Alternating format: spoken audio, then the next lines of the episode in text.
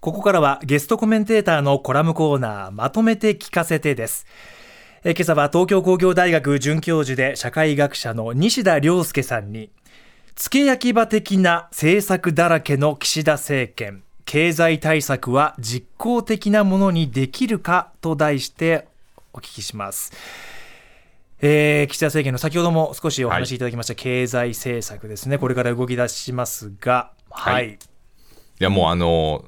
実効的なものにしてもらわないと困るっていう、その裏返しなんですけどね。え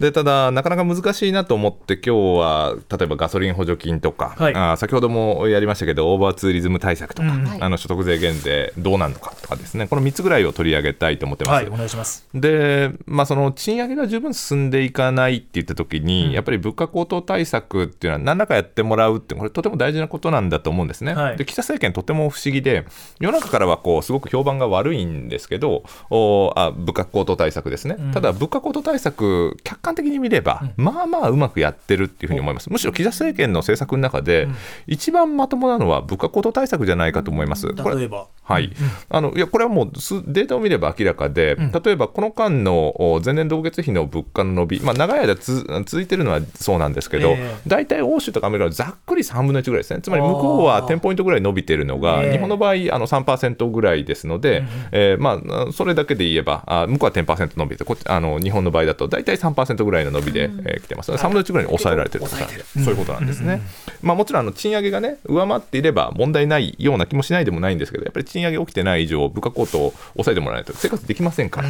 はい、い。や大事だと。で、その時のあ核になってるのが、一つがガソリン補助金ですね、他にも小麦のおですね、えー市場価格の据え置きとか、はい。あーエネルギー価格に対する対策とか、まあ、あるんですけど、ガソリン補助金重要です。うんでただ、いいんだけれども、あのこの間ですね、えーガソリン補助金が切れるとお困ると、でこれ、延長することになりました、年末まで延長するということがいはい。決まりましたね。でただですね、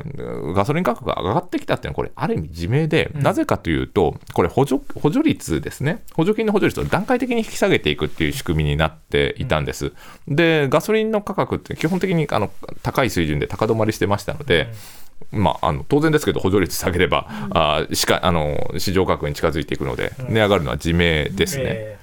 おかしいなと、もともと高いって分かってるんだから、ちゃんと構造的な対策してくださいよーうん。というわけですよ。で、でしかも段階的に下げていくと、それは値上がりするじゃないかと、でそれが切れる期限になってきてから、大変だ、大変だ、なんとかしなきゃいけないと、まあ、とりあえず年末まで延長するかと、これ、ちなみに今、年度末まで、えー延長する必要があるんじゃないかなんていう議論も出てきてると、なんとなく、付け焼き場的に過ぎるんじゃないかという気しますよね。じわじわ伸ばしていく以外に何かしっかりと構造対策できないのかというとこそうなんです。で今おっしゃったっていただいたところで言うと、構造的な対策、いくつもあるはずなんですね。で、ガソリンのっていうのは、これ、珍しい品目で、まあ、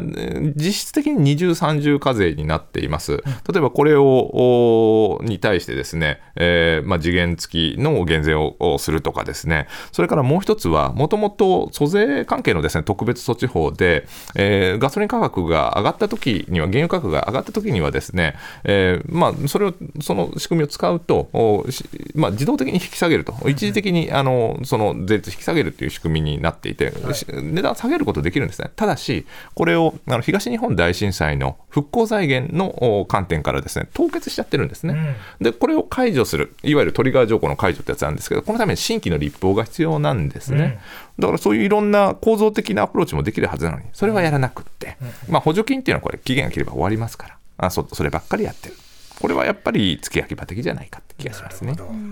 それから先ほどお話ありましたが、オーバーツーリズム対策、もう今年で今、1000万人ですか、そうですね、えー回復して。まあ、基本的には好ましいことだと思います、はい。まあ、今、事実上、観光産業ですね、えー中核になりつつあります、ええ。まあ、いろんな課題抱えてます、でただ、これもオーバーツーリズムになるっていうことは、100も承知だったはずなんですね。というのも、お観光振興やっていきますっていう時に、2000年代に、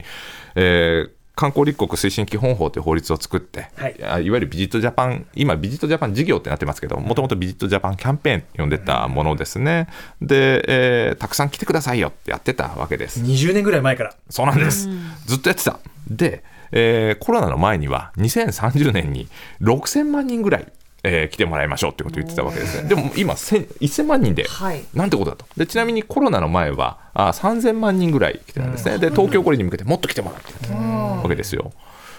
これ分からなかったかなっていうことです。そうですね。分かんなかったみたいな。ね、はい、しかもそこに向かって目指そうって言ってたのにっていうことですよね。そうなんですよ、でなんでやっとかなかったんですか、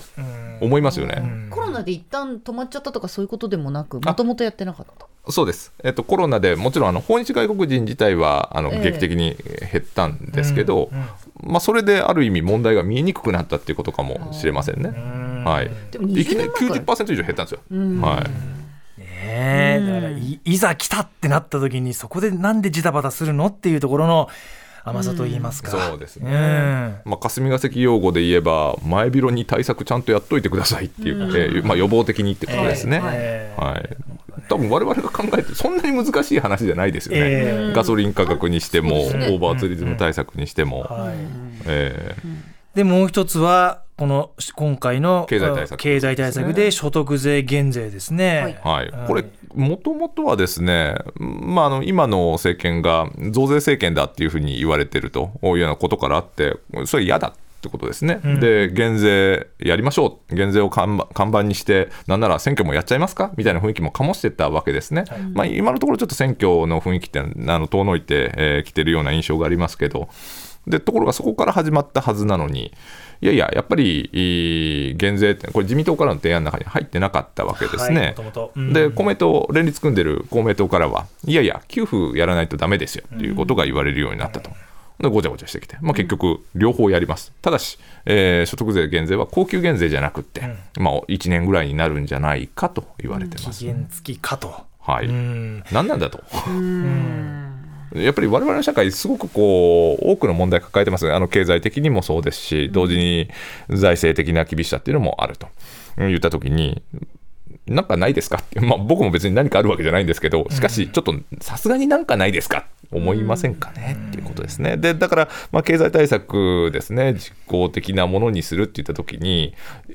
やっぱり今挙げたメニューって、どれも対症療法的ですよね。うん特にこのだから所得税減税した時の我々一人一人の体感ですよね、その実効的っていうのが体感できるかっていう言葉に置き換えると、どうでしょう？あのそうですね、皆さんご承知の通りだと思うんですが、所得税減税の効果体感できるのは確定申告の時ですね、うん、で確定申告して、例えば還付されるとか、あるいはそうですね、あの所得が多い人はあ納付する額っていうのがあ減って、まあ、うん、っ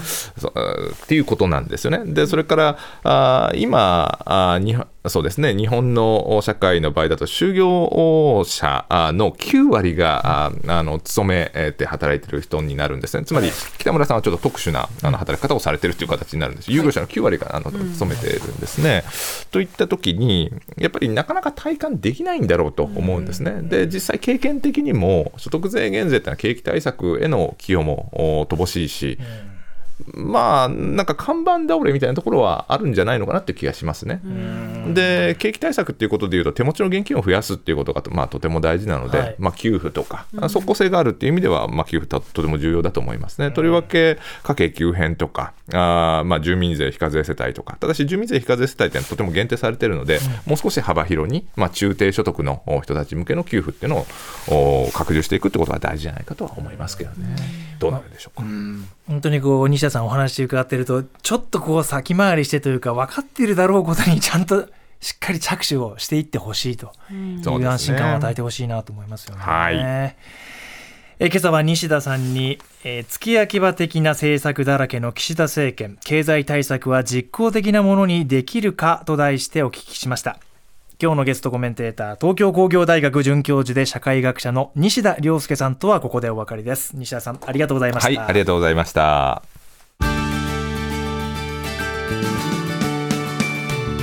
まとめて土曜日